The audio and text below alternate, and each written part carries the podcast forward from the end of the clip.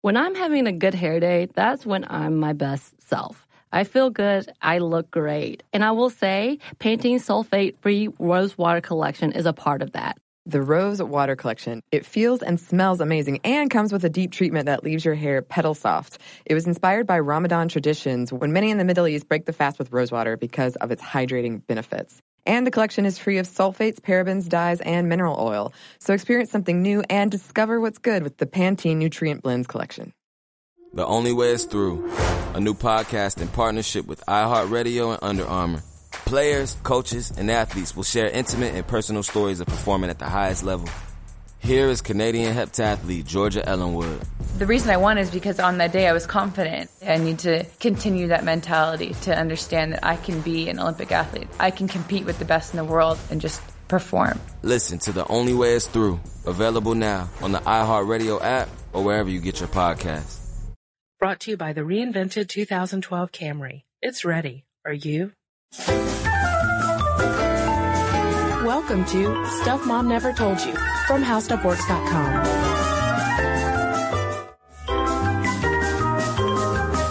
Hello, I'm Molly Edmonds, And I'm Cristen Conger. and welcome to our Super South by Southwest Stuff Mom Never Told You podcast. Live. Live. Live. Uh, on Stuff. Mom Never Told You, we talk a lot about gender and relationships and how the genders interact. So we've spent a lot of time talking about monogamy and problems people have with monogamy, adultery, the seven year itch, mm-hmm. and the idea that marriage for love is kind of a new idea when you look at the history of marriage. So that brings us to our topic for the day, which is one of our most requested podcast topics. Yeah, we're going to talk about polyamory today because, like you said, we've talked a lot about monogamy and especially the challenges of being monogamous and staying faithful to one person for the rest of your life. And a group of people feel like they've kind of figured out the answer to all these problems we have with monogamy, and that is polyamory. But before we talk about what polyamory is, Molly, maybe it'd be better for us to first explain what polyamory is not. Sure. We did one episode about the so-called new monogamy, which is having sex with people outside of your marriage, but not falling in love with them.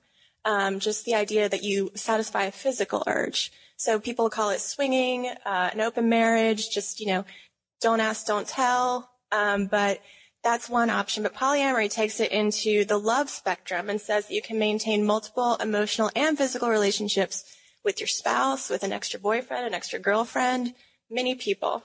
Yeah, and so polyamory is often referred to within the community as ethical or responsible non-monogamy. And uh, Brett Hill, who is one of the uh, public figures of the uh, polyamory movement, calls it the next wave of human relationships. And that's basically because they really think that they have kind of figured out, like I said, the solution to all of these uh, quandaries with sticking with one person. Well, this idea that we're sold in romantic comedies and love songs is that we'll find this other half that makes us whole. You're going to find that perfect person that likes all the same movies you do, who is perfect in bed, who does all, you know, just has the same hobbies, has the same parenting style. It's all going to work. And rather than, you know, settling for just this one person, these people adopting this lifestyle say you can get one thing from one person and one thing from another person and keep on going. But rather than having a whole bunch of affairs, the reason the ethics comes into it is you say, hey, spouse, I'm going to be with this person on Monday and Tuesday, and I'm going to be with this person on Wednesday, Thursday, and I'll see you for the weekend.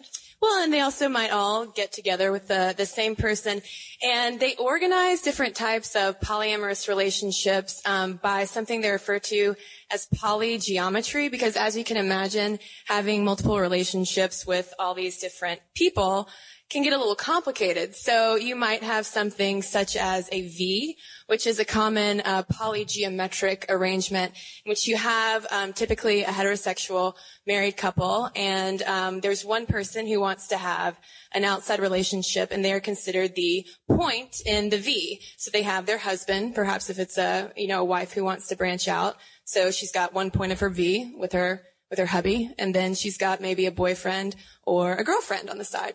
Right. And so that they are called the hinge of the V because they're the ones that brings these two people together. These two people may not be in a relationship together, but they can be. That's sort of closing the V into a triangle, which again is the geometry part. If you're bad at math, I don't really know if poly- polyamory works for you, But um, a triad is when all three of these people are equally involved together romantically. So, And one little fun, I guess it might be weird to call this a fun tidbit, but interesting tidbit about the uh, the triad that we learned from a polyamory expert that we talked to from Georgia State University is that um, often with triads, it's a heterosexual married couple who bring in what they refer to in the poly community as a hot bi babe. So it's typically um, the wife looking for a bisexual female partner to bring in and complete their triangle. But it doesn't stop there with the polygeometry. You can have a quad, which is it's typically two married couples who switch partners on an equal basis. So you, that's, I mean, if you think it's hard enough to find one person that you love, imagine finding a whole other married couple in which everyone's compatible with. Um, and then you can just keep expanding your points. And you know, not everyone has to be related in the points. You can read articles about how you'll start with a married couple, and the wife will go over and have you know four relationships over here, and the guy has some relationships over here. And so it, it can go on. I mean, people, talk, people need org charts. You've got to be really organized to maintain polyamory. Yeah, and so that leads up to the next question of how do you make this work? Because there's one story we read in the New York Times about uh, polyamorous couples, and there was this one guy. I mean, he's living in Manhattan, and he's dating like five separate women, and he basically carries around when he goes into the city an overnight bag because he's just switching around from place to place, which just sounds exhausting to me, frankly. So, in order to make polyamory work, clearly you have to be good at communication, especially with your primary partner, and scheduling. I mean, you got to figure out when you're going to hang out with all of these different people. Yeah, Google Calendar is a big, uh, big asset to the poly community. And uh, again, that communication, you have to be able to tell one spouse, you know, hey, I, it's not that I'm dissatisfied with you, it's not that I'm not in love with you, but you've got to be okay explaining why you're going to this other person's house and why you need this other person to make you feel complete. And since polyamory has uh, been coming up in the mainstream a lot recently, um, there are also a lot of books and sites that people will reference, such as uh, probably the best known book is called The Ethical Slut. There's also books called Open Marriage, and there's even a Loving More magazine uh, for polyamorous subscribers. And the magazine is where we have most of our information about who practices polyamory, and it's largely um, white people, um, middle-aged, middle class, and a large proportion of graduate degrees. Uh, 40% of people who took one Loving More survey had a graduate degree or higher compared to 8% of the general population. So these are people who consider themselves very bright and, uh, and, uh, figure they can make this work. Yeah, because again, you probably need to have uh, some good education to figure out all that polygeometry. Um, but we asked uh, Dr. Sheff from Georgia State why polyamory might appeal to such a specific demographic, and her response was really interesting. She said that um, in her research on polyamorous couples, it definitely does appeal to um, people of class and race privilege, because with that privilege, it makes it a lot easier for them to be more nonconformist, because they can kind of fly under the radar of the mainstream. They're not going to attract attention, say, from child welfare services if they're carrying out, you know, if they're involved in this kind of sexual subculture, whereas someone who's in a minority and might not enjoy as much social privilege has more at risk. Right, and we're going to get into a little bit more about what fits the norm and how that can affect the people who are practicing it when we get into the drawbacks. But first, let's talk about why you would even want to do this in the first place, because Cristen, you've already alluded to the fact that it sounds pretty exhausting. Um, it's a lot of communication. It's way more communication than than I can imagine. Um, so, what what are the benefits of practicing polyamory? I mean, it's pretty apparent. you, you can have There's a lot of variety. Yeah, you got variety. You know, I mean, it's not it's death till death do you part, but with you know a little With variety benefits. on the side. And sometimes you'll read trend pieces where they basically admit, yeah, it's it's sprinkles on the cupcake that is my life. You know, it's it's everything extra you could possibly want. Uh, you get your cake and you eat it too. you get your hot bi, babe, perhaps. But uh, they say that rather than distancing themselves from their partners, being able to go outside a relationship to get fulfilled in other ways can bring them closer, perhaps to that primary partner or to the other people in their lives. Yeah, because they have to practice very, very open communication in order for this to uh, to work. And also with all those people, yeah, you get the benefits of perhaps um, you know different sexual partners, but you also, as you develop actual relationships with these other people, it brings more resources into your life. Especially, uh, you know, think about if you have kids. If you can't pick up you know, little Johnny from soccer practice, maybe someone else can who's in your, your poly circle. And one thing too about the polyamorous community that's um, relevant to this podcast in particular, because we talk a lot about women's issues and about feminism and all of that, is that um, polyamorous communities are often upheld as being more gender equal. Right. People don't necessarily fall into those stereotypical roles of the husband goes to work and comes home and uh, does, you know, sits in front of the television because there's all this switching around. You don't fall into those, you know, you know, those paths you fall into, those those things that make you bored. So it's sometimes upheld as a really feminist community. And there's a lot of choice, which is a really big hallmark of feminism. And one interesting thing too that Dr. Sheff pointed, pointed out was that a lot of the research that's being done on polyamory is initiated by women scholars. It's something that they're really interested in. And there was a, um, a survey of 250 polyamorous women that we saw in the New Scientist asking why, you know, they were even interested in initiating these relationships. And their number one motivation is having the opportunity to explore, especially outside the bounds of um, maybe traditional social morals, especially concerned with uh, with gender roles. And it's important to distinguish this from polygamy, which we associate with the one man with the multiple wives, and the fact that in this community it's equal opportunity. Everyone gets a chance to bring in an extra partner. That's another reason why it's got this great reputation for women.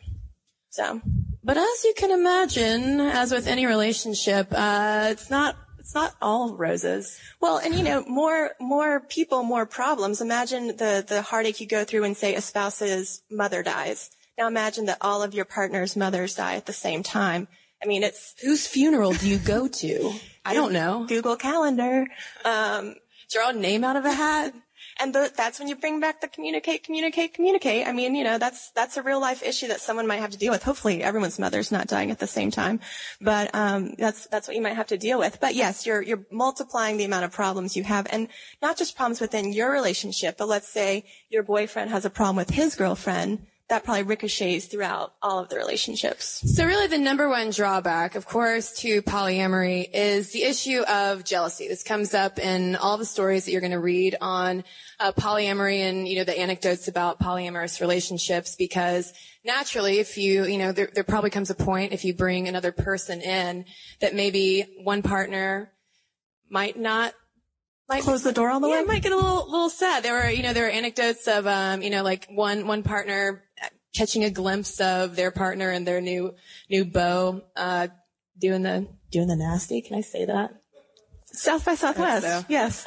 Um, so that's yeah, jealousy is a big thing. And if you look at the work of evolutionary biologists, they say we're never going to evolve from not feeling jealousy when our when our sexual dominance with the partner is threatened. So some people say that people who practice this lifestyle are just, you know, threatening, you know, it's, it's never going to work. It's always going to come back and haunt you.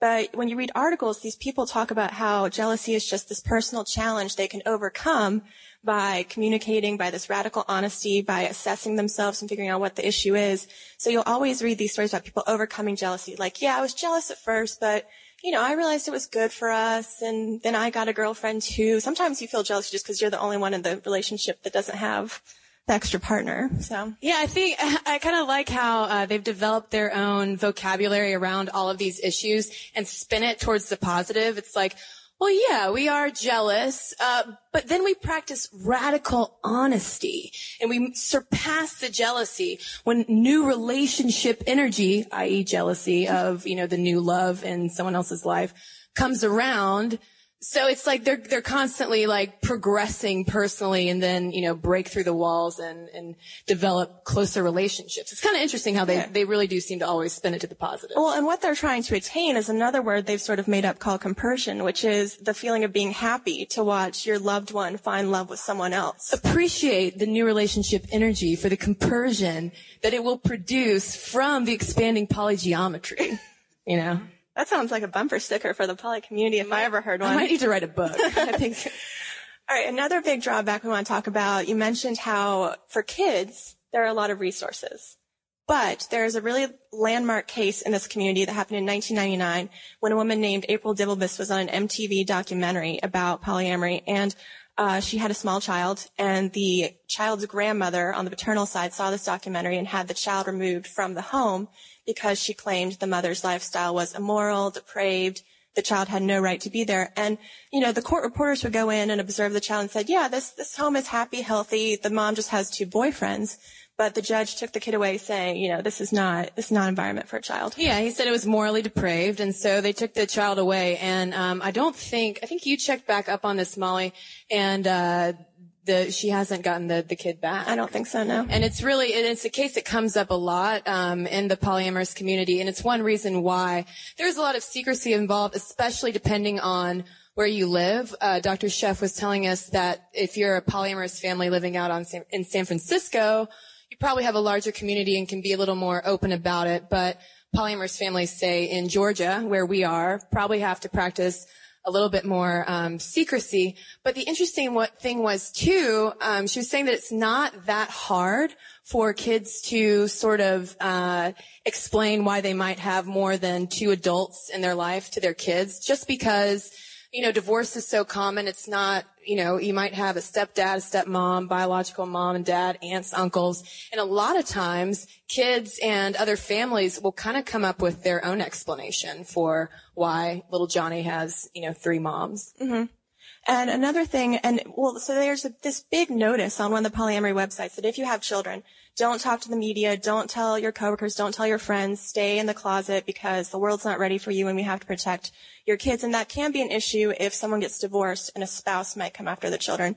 But what's interesting is that, uh, despite this being, you know, this quote unquote feminist movement, women are the ones who are more likely to stay secret about the fact that they have three partners besides a husband. Sure, because the, the social stigma of a woman having more than one partner um, is understandably a little bit harsher than a man having more than one partner because for women, they are typically labeled um, I can't think of a, a, a, softer word, but they're labeled sluts, whereas Which men, is why that author reclaimed ethical slut right. as the polyamory Bible title. Whereas men with more than one partner are simply, you know, following their own biological urges. They need to spread their seed, yada, yada, yada. So, uh, Dr. Sheff that we talked to is doing this long-term study on children in polyamorous families. Uh, it's been going on for a decade now, and she still has a few more years to figure out long-term effects on these children. And as you might expect, the children turn out, you know, as well as they might in a, a, monogamous family. It just depends on the family you're raised in. It's not, that's not the factor that's distinguishing anything. It's all about whether the home is healthy in other ways. Uh, but so far she's finding with the kids she's interviewed that they like the lifestyle, that they like the resources that they're brought into. Well, I mean, it, it all comes down to to that issue of resources, and it reminds me actually of um, a researcher that I talked to for a Discovery News article who did a similar study on whether or not um, kids have any different developmental outcomes if they're raised by um, homosexual parents versus heterosexual parents. And of course, the answer is the kids are fine, and it's all based on the parental resources. You can have, um, if you have straight parents who are providing, you know, the homework help, picking them up and taking them, you know, to the mall and school and giving them all of the uh, the resources that they need. Clearly, homosexual parents can provide the same kinds of resources, and same thing with uh, with polyamorous families. Now, Sheff did make the point, though, to say that with these kids that she's been following for a decade, there is one methodological caveat that she makes in that all of these kids are um, products of long-term polyamorous families. Um, she hasn't really talked to kids who, ha- who have had to go through um, situations where they might dissolve the, the the V's, all the geometry kind of breaks up because in plenty of situations that'll happen. So she's basically saying that this is a more optimistic viewpoint, but at the same time, I think you can kind of extrapolate her results with that and say that, you know, it's, it comes down to resources just like with, with any family. Right. But because it's so outside the norm of what, you know, is considered what we should be aiming for in terms of one man, one woman forever, I think that's why those kids get put under such a spotlight.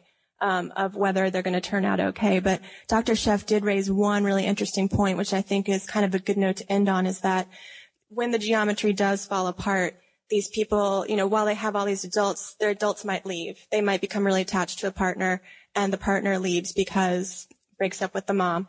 And she's saying that perhaps these kids become a little bit emotionally mature because they learn the life skill of how relationships break up and they might have more examples of that and healthy ways to deal with it than just a divorce, which would be the only other example that a kid in a monogamous situation would have. So she's saying, you know, if, if mom's boyfriend leaves, you learn pretty early on how to deal with the fact that relationships change and relationships evolve and you have to say goodbye to some people, but that just means you might welcome someone else in their mm-hmm. place. And she's saying that that's a pretty interesting spin on uh, the emotional skills these kids might be picking up.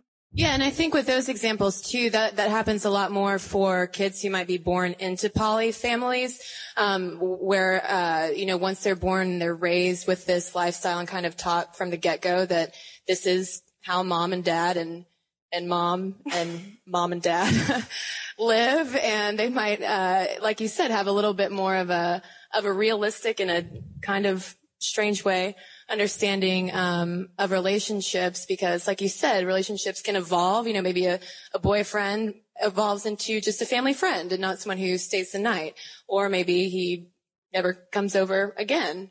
But again it's like uh, you know just like what happens in monogamous relationships sometimes. That's right. I mean either way when you're choosing to love someone you're taking a chance. Uh, polyamorous people happen to take a lot more chances than some other people do but um, that is the lesson she's saying we can all take from this is that love is a chance. And when you take it, sometimes good things happen and you expand your resources if you're practicing polyamory and sometimes you learn a lesson and move on. So yeah. And I, th- and I think that you do have to, uh, to take into account all of the potential complications coming your way. And it's not, I don't think that polyamory is anything that you should just jump into lightly, but I, I think it's pretty fascinating that this is the number one most requested topic we've had from listeners. So I don't really know what that says about what's going on in society these days, but it was it was definitely fun to talk to Dr. Sheff and, and get the inside scoop on what's really happening.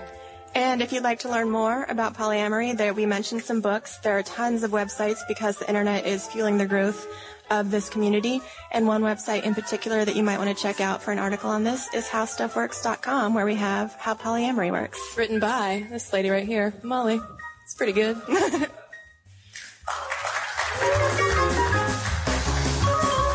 For more on this and thousands of other topics, visit howstuffworks.com. To learn more about the podcast, click on the podcast icon in the upper right corner of our homepage. The How Stuff Works iPhone app has arrived. Download it today on iTunes. Brought to you by the reinvented 2012 Camry. It's ready. Are you? So here's something that some of you might find shocking. 95% of women don't feel good about their hair, but Pantene is changing that. Pantene's Rosewater collection combats bad hair days with an innovative formula that uses rosewater derived from the petals and buds of the Rosa gallica plant. With Pantene's Rosewater collection, I can really feel how much more hydrated my hair is. And it's sulfate, paraben, dye, and mineral oil free, which makes me feel good because who needs all those additives? Experience something new and discover what's good with the Pantene Nutrient Blends collection. This episode is brought to you by NBC's Good Girls. The new season of NBC's Good Girls is generating serious buzz. Christina Hendricks, Retta, and Mae Whitman are hilarious as America's favorite moms turned criminals. This show is the perfect blend of comedy, action, and romance. No wonder critics call Good Girls your next TV addiction. And Rotten Tomatoes rates it 100% fresh. Ooh, Good Girls, Sundays on NBC. The new season has already had some wild twists, so watch live. And stream anytime.